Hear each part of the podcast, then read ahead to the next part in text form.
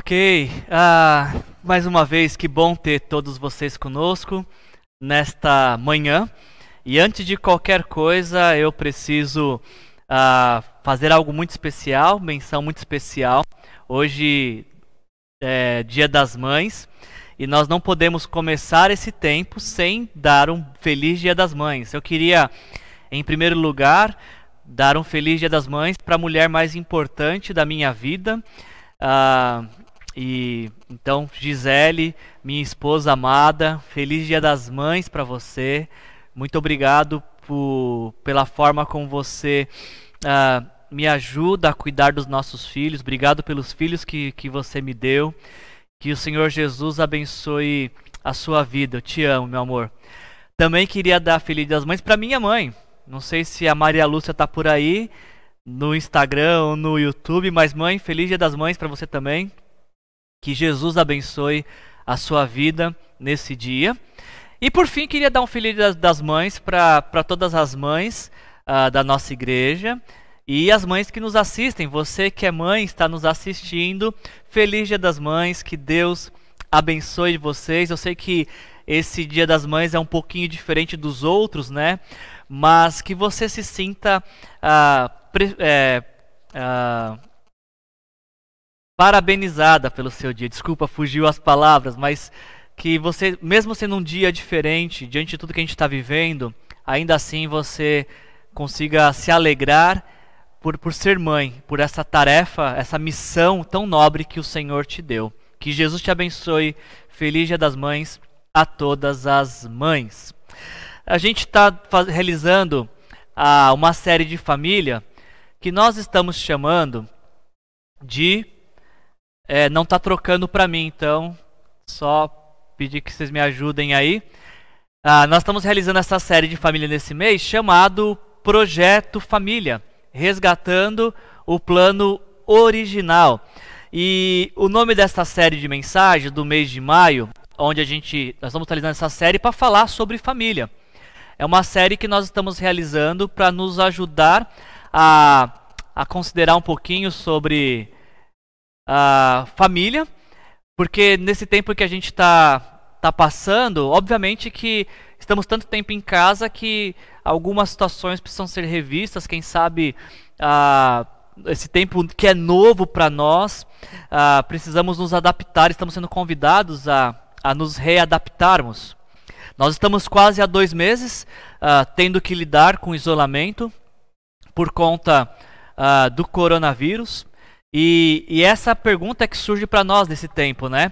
Uh, como é que vai ser o, o mundo depois do coronavírus? Como é que vai ser este novo mundo em que nós vamos ter que, que vir habitar? Como vai ser o nosso novo novo? O nosso novo normal? Como vai ser? Mas ao mesmo tempo em que estamos tendo que procurando respostas para este novo mundo, também estamos pensando como é que vai ser nossa família depois desse tempo. Depois que tudo isso passar, o uh, ah, que, que nós vamos ter de histórias para contar?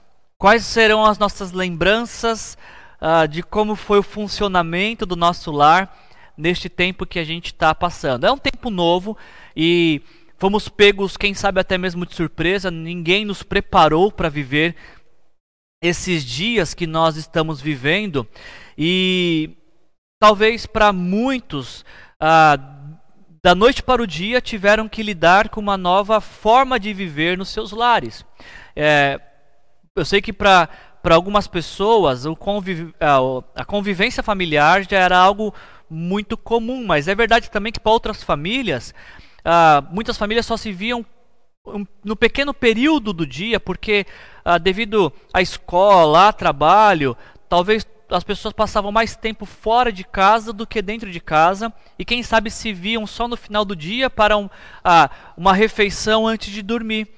E eu não sei como é que tem sido essa realidade dentro do, do seu lar, como é que tem sido este tempo de isolamento para você. Eu sei que ah, por conta do, do, do Covid-19 e do isolamento, essas relações marido e mulher, pais e filhos, elas estão experimentando uma intensidade que em alguns outros momentos da nossa história a gente não passou por ela. Eu não sei se essa é uma realidade para você, mas o fato é que nós nunca convivemos tanto com as pessoas da nossa casa. Nunca marido e mulher estiveram tanto tempo no mesmo ambiente, nunca pais e filhos estiveram tanto tempo no mesmo ambiente. E eu sei que é, essa, esse intensivão familiar, esse intensivo família, para alguns está sendo fantástico. Mas eu sei também que para outros parece assustador essa ideia. Muitas pessoas ah, estão ah, adorando esse tempo de, de, isolamento, porque, embora exista de verdade a preocupação sobre quando tudo isso vai passar, se vão descobrir uma vacina para o Covid-19, ah, a questão da economia do país, embora algumas pessoas estão com essa preocupação, ao mesmo tempo que elas têm essa preocupação, elas também têm esta alegria de poder desfrutar do tempo junto em família, deste, deste tempo de qualidade, do, do comer sem pressa, do comer a hora que quiser comer, de quem sabe até assistir um filme no final da tarde com, com direito a pipoca. Eu faço parte deste grupo de que. Ah, tem encontrado coisas boas neste confinamento. Estava conversando com a minha esposa, com a Gisele, esse, esse, essa semana, e nós estávamos refletindo como tem sido bom para nós e para nossa família esse tempo uh, de isolamento. Nós já somos, por natureza, caseiros, gostamos de ficar em casa e fazer coisas juntos, mas esse tempo tem nos dado. Uh, uh, de desfrutar de coisas que nós não tínhamos antes a oportunidade, como por exemplo o de comer na mesa todos juntos. Durante a semana era tudo tão corrido, tinha hora para comer, porque tinha, as crianças tinham que comer e às vezes comer rápido para dar tempo de ir para a escola. Era tudo tão corrido durante a semana e agora não, a gente come na hora que quiser comer, senta na mesa sem ter que comer com pressa porque tem hora para sair uh, ah, para nossa família tem sido muito positivo nesse sentido. O isolamento, nós estamos conseguindo desfrutar em família deste tempo. Mas eu sei que para outras famílias, talvez essa não seja a realidade, porque uh, não eram todas as famílias que tinham esta, esse costume de estar tanto tempo junto. A vida corrida acabava levando cada pessoa da família para uma direção e elas passavam mais tempo fora de casa do que dentro de casa. E, e eu, a grande questão aqui, eu não sei se você faz parte do grupo de que está aproveitando o tempo em família, ou se você faz parte do grupo de que está estranhando conviver tanto tempo com as pessoas da sua família. E sabe, a, a questão não é se você está gostando ou não, se tem sido bom para você ou não. A, o fato é que nós estamos diante de uma nova realidade que nós estamos tendo que nos adaptar. E e não é de se estranhar que, diante de uma readaptação, de uma nova forma de viver, que nós ah, passemos a lidar com, com um turbilhão de emoções, com um turbilhão de incertezas. E nesse momento de tanta, tantas coisas que vivemos com tanta intensidade, pode ser que as nossas emoções também se fiquem um pouco fragilizadas. Ah, pode ser que, por conta de tudo que a gente está vivendo, nós peguemos uma estrada rumo à insatisfação. É certo que a gente pode ter diversos motivos para ficar insatisfeito nesse tempo. Não sabemos do, do nosso futuro financeiro, como vão ser as nossas economias. Pode ser que a gente fique insatisfeito porque nós não sabemos quando nós vamos ser contaminados com este vírus. Nós podemos ficar insatisfeitos porque nós não sabemos ah, como vai ser o nosso amanhã. E, e sabe, gente, a gente não, nós não estamos imunes à insatisfação. Ela chega nas nossas vidas por conta de uma realidade que nós não conseguimos às vezes ver saída. Agora, o que eu queria te encorajar nessa manhã e o que eu quero, através dessa mensagem, nos levar a refletir é que sim, nós não estamos imunes à insatisfação, mas nós podemos hoje escolher se queremos permanecer insatisfeitos ou se nós vamos, ah, mesmo insatisfeitos, encontrar ah, um caminho de volta para o contentamento. E é isso que eu quero te convidar nesta manhã a refletir comigo. Podemos estar insatisfeitos, a insatisfação pode chegar na nossa vida e ela pode bater na nossa porta, mas eu queria te, junto com você nesta através dessa mensagem, pensar em uma outra direção que a gente pudesse caminhar. Eu não queria chegar uh, até o fim dessa estrada chamada insatisfação, uh, porque no fim dela não há nada de bom. Sim, pode ser que em algum momento da vida eu fique insatisfeito com algo, mas eu quero acreditar junto com você nesta manhã, através dessa mensagem, de que Deus está nos apontando, mesmo na insatisfação, um caminho para um contentamento. Que Deus tem para mim e para você um caminho para o contentamento. E parece até uh, parece contraditório. Como é que eu vou ter, ter contentamento, vou estar contente neste período que a gente está vivendo, do jeito que nosso mundo está? Como é que eu posso encontrar contentamento, de repente, na situação familiar que eu me encontro agora? Saiba que se você tem passado por dias de insatisfação, você não é o único. Muitas pessoas passam por isso, inclusive personagens da Bíblia. E é isso que eu quero mostrar para você nessa manhã. Eu quero, mais uma vez, nessa série de família, observar um caso de família eu quero observar uma família que estava passando com uma situação de insatisfação e como que uh, um personagem dessa história permitiu que Deus trabalhasse em seu coração para que ele encontrasse, no caso, na verdade, ela encontrasse o contentamento. A alegria de Deus contentou o coração de uma mulher e eu quero mostrar para você como é que uh, essa personagem chamada Ana saiu da insatisfação ao contentamento. E eu espero que, observando essa história, e você, nessa, nessa, através dessa mensagem, Deus também possa trabalhar em nosso coração e nos conduzir da insatisfação ao contentamento. Então eu queria pedir que você, por favor, uh, me acompanhasse na leitura de 1 Samuel, capítulo 1, versículos de 1 a 20 tema da nossa mensagem é esse, da insatisfação ao contentamento. E a gente vai meditar como saímos da insatisfação rumo ao contentamento através do texto de 1 Samuel, de 1 a 20. E assim nos diz a palavra do Senhor. Deus quer falar conosco desta forma nesta manhã. Havia certo homem de Remataim, Zufita, dos montes de Efraim, chamado Eucana, filho de Jeroão, neto de Eliú e bisneto de Tou, filho do Efraimita Zufi. Ele tinha duas mulheres, uma se chamava Ana e a outra que se chamava Penina. Penina tinha filhos, Ana, porém, não tinha. Todos os anos, este homem subia de sua cidade a Siló para adorar e sacrificar ao Senhor dos Exércitos. Lá, Ofni e Finéias, os dois filhos de Eli, eram sacerdotes do Senhor. No dia em que Eucana oferecia sacrifícios, dava porções à sua mulher Penina e a todos os filhos e filhas dela. Mas a Ana dava uma porção dupla, porque a amava, mesmo que o Senhor a houvesse deixado estéril. E porque o Senhor a tinha deixado estéril, sua rival, Penina, a procurava continua, provocava continuamente a fim de irritá-la. E porque o Senhor a tinha deixado estéril, ah, perdão, já li isso, né? Sua rival a provocava continuamente e a irritava. Isso aconteceu ah, ano após ano. Sempre que Ana subia à casa do Senhor, sua rival a provocava, e ela chorava e não comia. Eucana, seu marido, lhe perguntava a Ana: Por que você está chorando? Por que não come? Por que está triste? Será que eu não sou melhor para você do que dez filhos?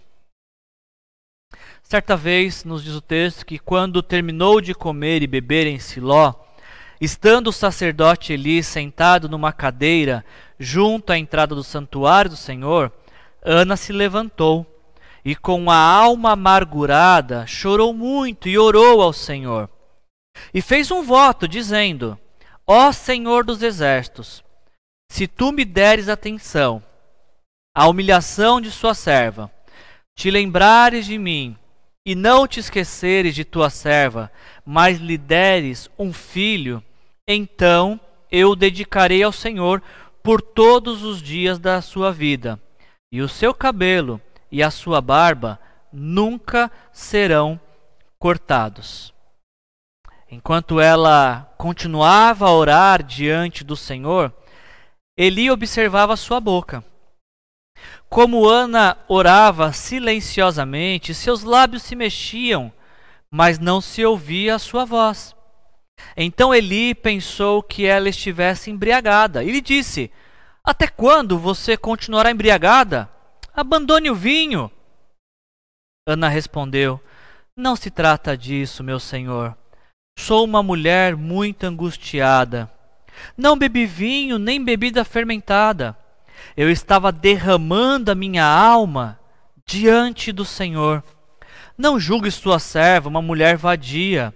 Estou orando aqui até agora por causa de minha grande angústia e tristeza.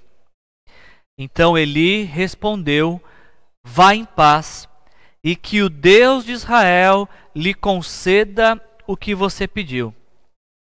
Ela disse: Espero que sejas benevolente para com a tua serva.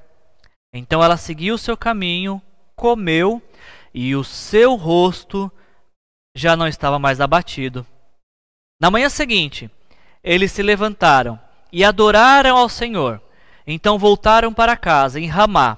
Eucana teve relações com sua mulher Ana, e o Senhor se lembrou dela.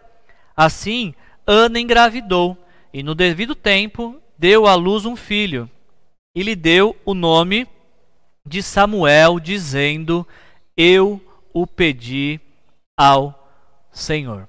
Até aqui.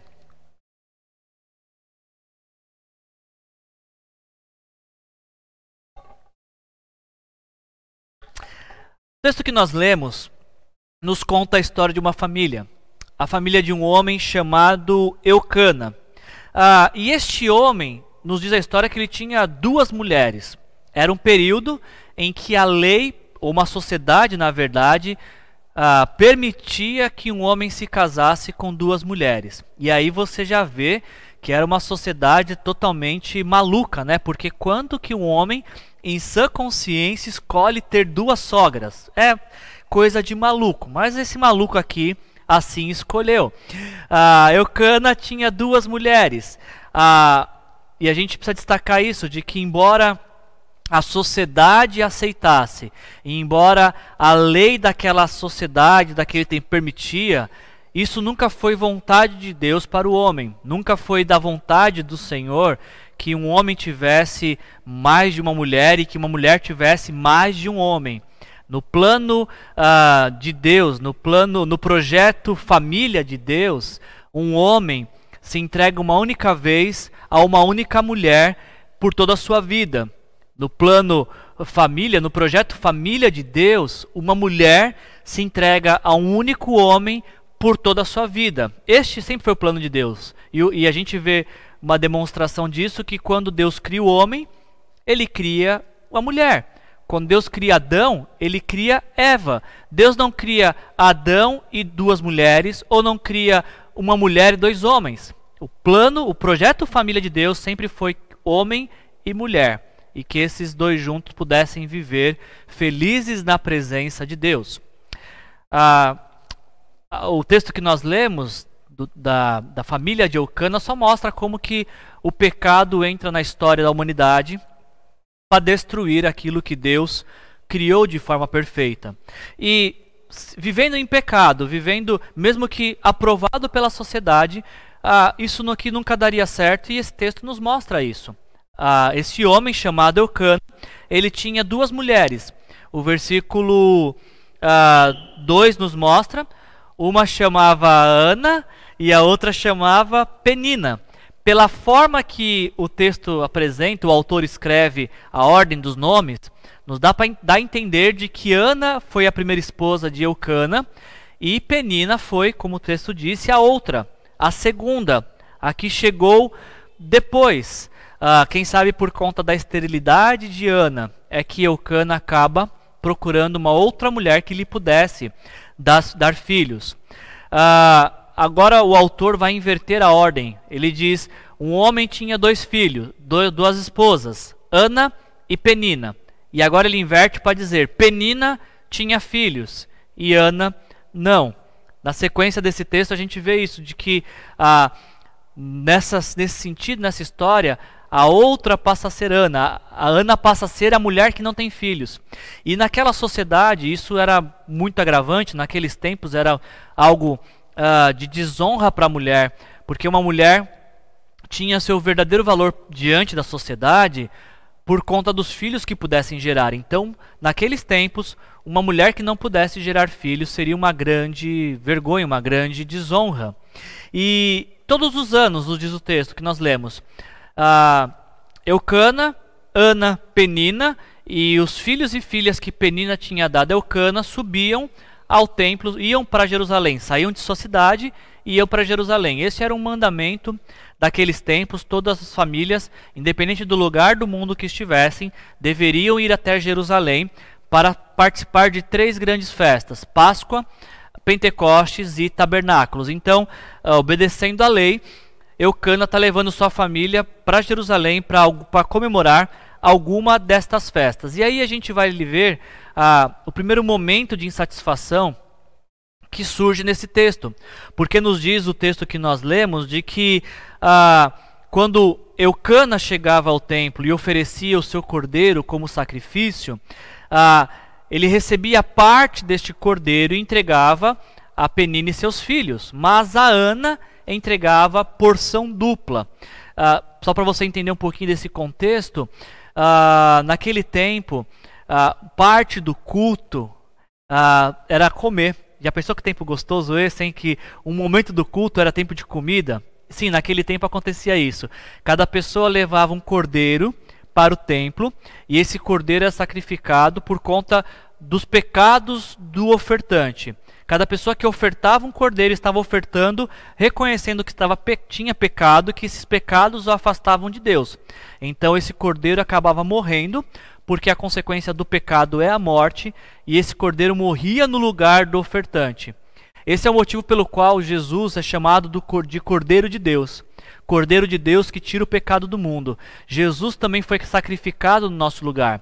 Jesus também morreu a morte que era nossa. Jesus também morreu ah, no nosso lugar para que pudéssemos viver, graças à vida dele, que nos é oferecida através do sangue dele que foi derramado na cruz e dos perdão dos pecados. Naquele tempo ah, de Eucana, um cordeiro era levado ao templo e esse animal sacrificado por conta dos pecados, como um pedido de perdão dos pecados a Deus.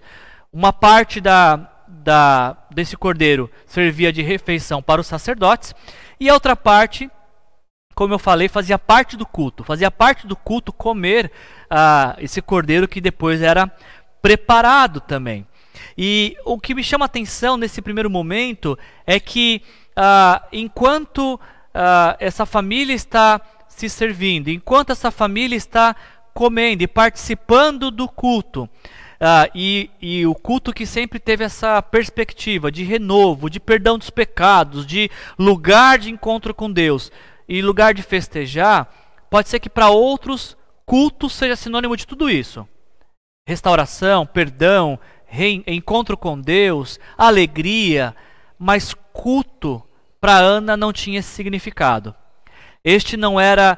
Ah, quando a palavra culto chegava aos ouvidos da Ana, possivelmente não era este as palavras que ela associava a culto. Porque nos diz o texto de que ah, no versículo 4 ah, e versículo 5 que Eucana dava porção do, dobra, dupla para Ana porque amava, porque o Senhor havia deixado estéreo. E, e porque, versículo 6, porque o Senhor a tinha deixado estéreo, sua rival a provocava continuamente a fim de irritá-la. Isso acontecia ano após ano. Sempre que Ana ia à casa do Senhor, nos diz o texto, a sua rival a provocava e ela chorava e não comia. Para Ana, ir ao templo era sinal de insatisfação a insatisfação pelo que ela ouvia de Penina. Olha que interessante isso, porque indo ao culto, a Ana ouvia louvores que falavam da grandeza de Deus.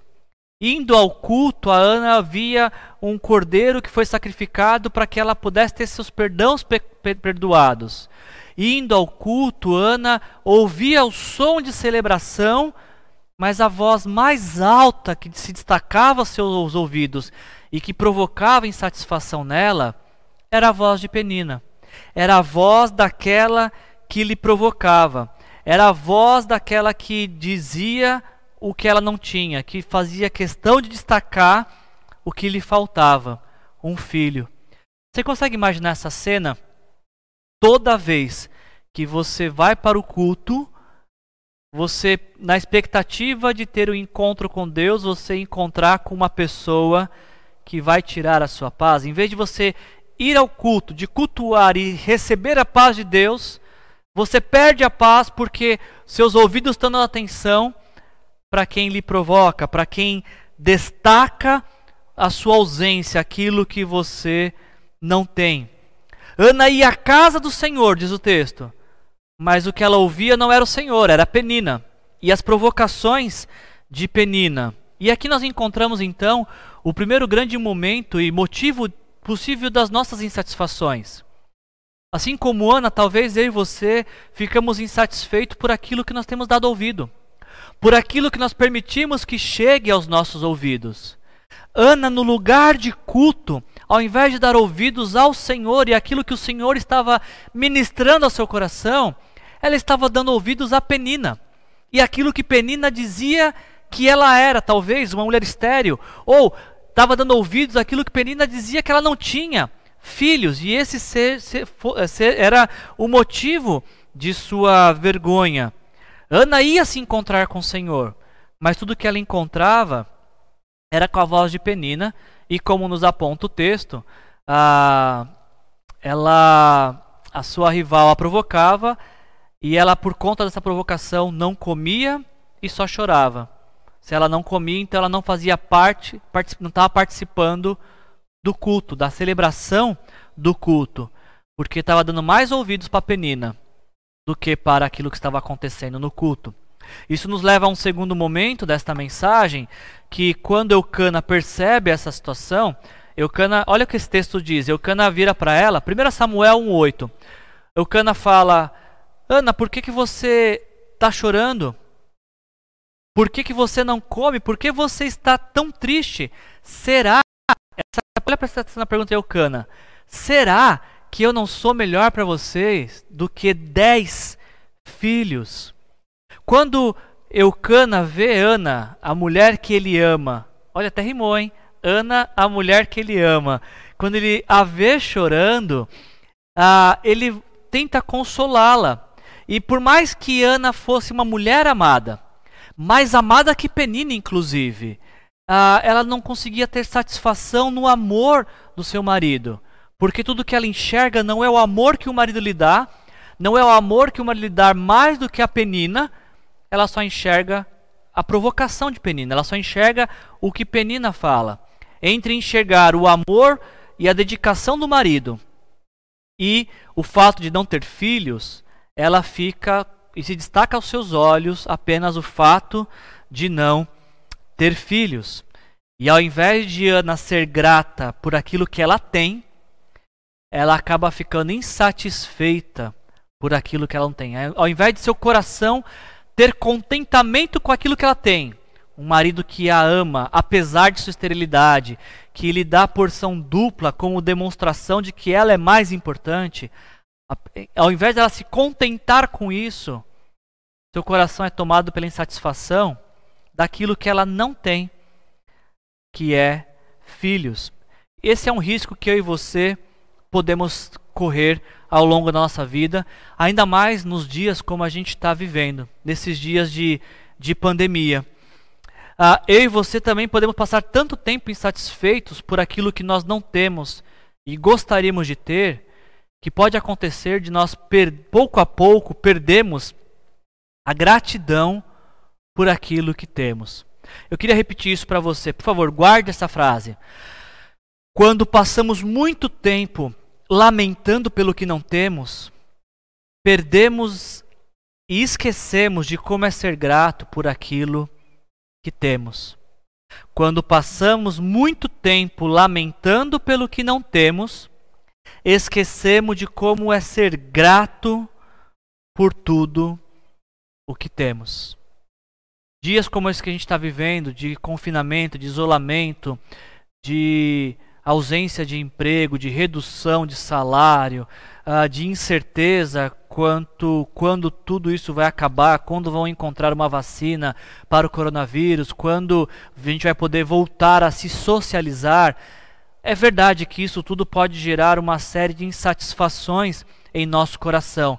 Só que enquanto a gente está olhando só para essas coisas, nosso olhar se desviou de outras pelo qual nós podemos ser gratos e ter contentamento. Você pode dizer assim: Eu estou insatisfeito com o que está acontecendo no mundo. E é verdade, você pode ficar insatisfeito. Mas enquanto você está insatisfeito com o que está, está acontecendo no mundo, você esquece de ser grato porque você está insatisfeito dentro de casa. Algumas pessoas estão dentro do hospital, enquanto eu e você estão nas nossas casas. Ah, eu estou insatisfeito com o home office. É verdade, Pode ser que tenha sido muito difícil trabalhar em casa. Mas enquanto você está insatisfeito com o home office, tem tantas pessoas que estão desempregadas.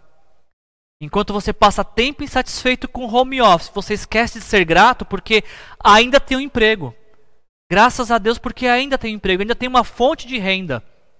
Talvez você está ah, de home office, mas é melhor estar de home office do que estar dependendo de auxílio do governo. Percebe como que a, a, insatisfação ela nos atrapalha de ter contentamento naquilo que nós já temos. Você pode dizer assim: ah, eu estou insatisfeito com esse intensivão familiar. Você podia ser grato e contente porque você tem uma família. Se você está vivendo um intensivão familiar, esse é um sinal de que você tem uma família com quem você pode viver intensamente. Quantas pessoas nos nossos dias não estão perdendo seus familiares. Quantas pessoas nos nossos dias não gostariam de ter o que eu e você temos, esse tempo em família, mas elas não podem mais, porque perderam seus familiares. Então perceba que a, a insatisfação da qual nós não somos imunes, se nós continuamos caminhando nessa estrada de insatisfação, nós acabamos perdendo, ah, esquecendo de como é ser grato por aquilo que temos. E isso nos leva então para o nosso último ponto, e aí a, caminhando para a nossa conclusão dessa reflexão. Ana parece que dá ouvidos ao seu marido, então ela passa a comer, ou seja, passa a participar dessa parte do culto que é comer e agradecer a Deus por, por aquela comida. E aí, enquanto ela tá, termina de comer, ela, ela vai para o templo, ela se levanta e aí, com a alma amargurada, ela chora, mas também ora ao Senhor. Com a alma amargurada, sua alma amargurada não a impede de clamar ao Senhor. Não é que ela espera a sua alma ficar um pouco mais apaziguada para orar. Não, é com a alma amargurada mesmo é com dor mesmo, é com sofrimento mesmo, é com lamento mesmo, é com insatisfação que quero me colocar diante de Deus, sabendo que Deus é o único que pode solucionar essa minha insatisfação, é o único que pode dar fim a essa insatisfação. E perceba que a questão não é ficar insatisfeito, porque nós vamos ficar a vida toda insatisfeito por diversos motivos, mas é o que a gente faz com essa satisfação. A questão é até onde a gente deixa essa insatisfação nos levar. Como nós deixamos que ela conduza os nossos passos. Eu não estou falando que você não pode ficar insatisfeito, porque você é um ser humano como eu, e nós, seres humanos, a todo tempo estamos desejando novas coisas, estamos desejando o que não temos. A questão não é ficar ou não ficar insatisfeito, a questão é quando ficar insatisfeito, o que fazer com essa insatisfação. Alguns, a insatisfação paralisa. Outros, como Ana, a insatisfação os coloca de joelhos. A insatisfação os coloca diante de Deus. Você pode ficar insatisfeito em algum momento da sua vida, mas que essa, essa insatisfação só vai ter valor se ela te levar a clamar a Deus, a se colocar diante de Deus. Que é o que aconteceu com a Ana. A insatisfação de Ana a colocou diante de Deus, mesmo amargurada, ainda sem filhos, ainda diante de uma vergonha social, ainda ela se coloca diante de Deus para que Deus restaure o seu coração. Isso nos leva a concluir a mensagem desta manhã, considerando alguns pontos do que vimos aqui e que eu creio que podem nos tirar da insatisfação e nos conduzir ao contentamento. O primeiro, a primeira observação que eu faço aqui é que quando nós nos contentamos no Senhor, quando nós permitimos que Deus nos contente, enche nosso coração de contentamento, quando o Senhor se torna a fonte do nosso contentamento, não importa mais o que os outros estão dizendo. Olha como que essa, você vai se lembrar que essa história começa com Penina provocando Ana, ofendendo Ana, irritando Ana, e por conta da provocação de Penina, Ana chorando e não querendo participar do culto. Ana passa por um lugar chamado oração. E depois de passar por este lugar, ninguém mais é o mesmo. E Ana é a prova disso, porque Ana está orando e aí o sacerdote ali, que podia ter ficado quieto, ele podia ter entrado para a história como alguém que não falou bobagem, como alguém que não falou sem saber o que estava falando. Quando Eli percebe que Ana está orando, mas apenas a sua boca se mexe, ah, ele acha que ela está bêbada. E aí ele a repreende, fala: Você tem que largar do vinho, até quando você vai ficar embriagada? Uma provocação, uma irritação talvez diferente da provocação de Penina, mas também uma provocação. Mas olha que a postura de Ana agora é outra. Embora ofendida por Eli, embora caluniada por Eli, até porque naquele tempo uma mulher ficar embriagada era uma vergonha, e até ela mesmo diz isso: não, ah, não julgue a sua serva, uma mulher vadia. Embora ofendida por Eli, porque passou por, pelo lugar chamado oração, isso não afeta Ana. Ela responde com toda tranquilidade, com toda a paz no seu coração. Ela fala: Não se trata disso, meu Senhor. Eu sou uma mulher muito angustiada. Eu não bebi vinho, nem bebida fermentada. Eu estava derramando a minha alma diante do Senhor. Você está enganado, eu não estou aqui bebendo, eu estou derramando. Eu estou me derramando diante do Senhor. Eu estou me colocando diante de Deus. Percebe que quando Deus é o nosso contentamento, até a forma com que nós ouvimos muda. Quando Deus contenta o nosso coração, é como se um filtro fosse colocado em nossos ouvidos e tem coisas que passam porque Deus permite para entrar no nosso coração e tem coisas que ficam retidas, que não nos atingem, que não nos alcançam, que não encontram morada em nosso coração. Porque o coração já está cheio de contentamento que Deus colocou. Talvez Penina ainda continuasse falando: Ana, você não tem filhos. Mas depois que ela passou por esse lugar chamado oração, Penina pode falar isso, mas o que ela ouve é: Deus pode mudar a minha história. Deus pode fazer infinitamente mais do que eu estou pedindo. Deus é poderoso e Ele é Senhor de todas as coisas. Ele, Eli pode estar falando: você está embriagada, você é uma bêbada. Mas talvez o que entra no ouvido de Ana é: Ana, eu sei quem você é. Eu sei o que você tem feito, eu sei qual é a sua vida. Você não precisa se defender. Talvez o que chega aos ouvidos de Ana é que o mundo está o mesmo, não mudou, ela continua sem filhos, mas o que chega aos ouvidos dela é: Ana, Deus está no controle de todas as coisas. Eu quero voltar a repetir isso. Quando Deus é o nosso contentamento, a forma como ouvimos muda. E aquilo que nós ouvimos, porque estamos com o coração cheio de contentamento de Deus, nosso ouvido passa a se tornar seletivo. Tem coisa que nós damos ouvidos e tem coisa que nós simplesmente descartamos. Não somos atingidos mais por ofensas, por maus tratos, por calúnias, quando passamos por este lugar chamado oração.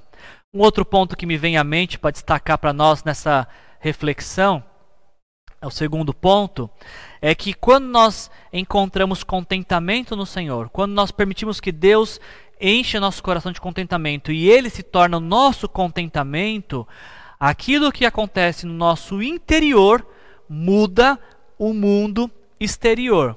É aquilo que acontece no nosso interior muda o nosso exterior. Esse para mim, versículo, uh, capítulo 1, versículo uh, ah, 18, para mim, é o principal versículo desse texto que nós lemos. 1 Samuel 1,18 diz: Ana falando com, com o sacerdote Eli: Espero que seja benevolente para com a tua serva. Então ela seguiu seu caminho, comeu, e o seu rosto já não estava mais abatido. Preste atenção nisso aqui, por favor. Ana, por um acaso, estava grávida? Não, não estava grávida. Ana sabia que ficaria grávida? Não, também não sabia. A Penina tinha perdido a voz, ficou rouca? Não, possivelmente Penina continuava provocando. Agora, uma coisa que eu queria te perguntar é que se nada mudou ao redor de Ana, como que ela podia, como que seu rosto já não estava mais abatido? Nada tinha mudado. Tudo continuava exatamente como estava desde o começo da história.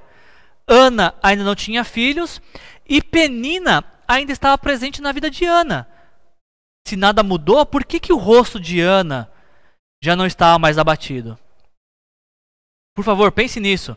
Se nada mudou no mundo ao seu redor, por que, que o rosto de Ana já não estava mais abatido? A resposta é porque algo mudou em seu interior, algo mudou em seu coração. E eu preciso destacar isso para você, que o que mudou não foi a certeza de que sua oração seria atendida, mas a certeza de que ela seria ouvida. É isso que esse é o primeiro ponto da oração de Ana. 1 Samuel 1, 11. Senhor dos exércitos, dê atenção à humilhação de sua serva. A primeira coisa que Ana pede não é por um filho, é por atenção. E quando ela sabe que Deus está ouvindo a sua oração, isso traz contentamento ao seu coração. Não é a certeza se vai ter filho ou não, é a certeza que nos céus existe um Deus que me ama e que quando eu oro Ele está me ouvindo. E é suficiente para mim saber que sou ouvido por Deus, porque eu sei que Deus vai responder da maneira que Ele quiser responder. E mais, Deus vai responder de uma maneira que eu vou compreender o amor dele sobre minha vida, porque Deus não faria mal algum a mim. Então, eu apresento meu clamor a Deus, eu me derramo diante de Deus e posso ficar com o coração cheio de contentamento de saber que aquilo que coloquei diante do Senhor, Deus vai, o Senhor vai trazer uma providência, algo para minha vida. Talvez não o que eu queria, mas certamente algo que ele quer me dar como demonstração do seu amor e do seu poder. Eu precisaria te perguntar, até para você poder pensar em como você pode praticar essa mensagem essa semana. Pense um pouquinho o que, que Deus precisa mudar no seu coração para que o mundo ao seu redor também mude? Você entende essa pergunta? O que que precisa mudar aqui para que aqui mude? O que que Deus quer mudar no seu coração para que o mundo ao seu redor também possa mudar? Não é a mudança daqui do exterior que traz contentamento para o coração. É a mudança do coração que faz com que possamos enxergar contentamento em toda e qualquer circunstância. E por fim, eu alistaria como único, último ponto para a gente ouvir e praticar esta mensagem, que quando encontramos contentamento em Deus, quando Deus se torna a fonte do nosso contentamento, a nossa história muda. Ah, Deus abençoa a Ana, cura a Ana e ela ah, então agora pode gerar filhos. Ela fica grávida e depois que que ela tem o bebê, depois de três anos, ela volta ao templo e ela encontra Eli. E é interessante que quando ela se aproxima de Eli, a 1 Samuel 1, 26 nos diz, Ana falando para Eli: Meu senhor, juro por tua vida que eu sou a mulher que esteve aqui ao teu lado orando ao Senhor. Eu sou a mulher que o senhor chamou de bêbada, lembra? Da mulher que o senhor chamou de bêbada três anos atrás? Então, sou eu. Só que eu não estava bêbada, como eu estava falando, eu era aquela mulher que estava orando. E hoje eu estou aqui como, trazendo a resposta daquilo que Deus fez na minha vida. Quando encontramos contentamento em Deus, as nossas histórias de sofrimento se transformam em histórias de testemunho do poder, da manifestação da graça do Senhor sobre nossas vidas. Você pode passar por períodos difíceis, você pode passar por momentos turbulentos e complicados, mas essa não é a sua história ou o final de sua história. Se você se derramar diante de Deus, se você colocar seu coração diante de Deus, pode ser que depois de algum tempo, aquilo que antes era uma história de sofrimento se torne uma história de demonstração do poder de Deus na sua vida. É o que Ana fala para Eli. Eli, eu era aquela mulher, mas eu não sou mais, agora eu sou outra mulher. Eu, no começo da história, Ana era mulher estéreo. A história termina com Ana sendo a mulher que gerou vida. E a vida de um grande homem da Bíblia, um, um profeta, um personagem que tem um papel especial na literatura bíblica, que é Samuel, que foi profeta, rei sacerdote na nação de Israel e preparou a nação pra, para o início da monarquia. Esse personagem, Samuel, em, surge na história porque sua mãe, Ana, se derramou diante do Senhor. Aliás, até a gente podia pensar nisso, mães que me ouvem, o que, que seu filho poderá vir a ser se você hoje se derramar diante do Senhor e clamar pela vida dele. Abraham Lincoln, que foi um dos presidentes dos Estados Unidos, ele diz que ele tem uma frase dele que diz que é, um homem que tem uma mãe que ora por ele jamais será um homem pobre. Um homem que tem uma mãe que ora por ele, jamais será um homem pobre. Então, mães que me ouvem, a sua oração é muito preciosa pelos seus filhos. Ao término dessa mensagem, ore pelos seus filhos. Dê graças a Deus pelos filhos que ele te deu. A sua oração é preciosa.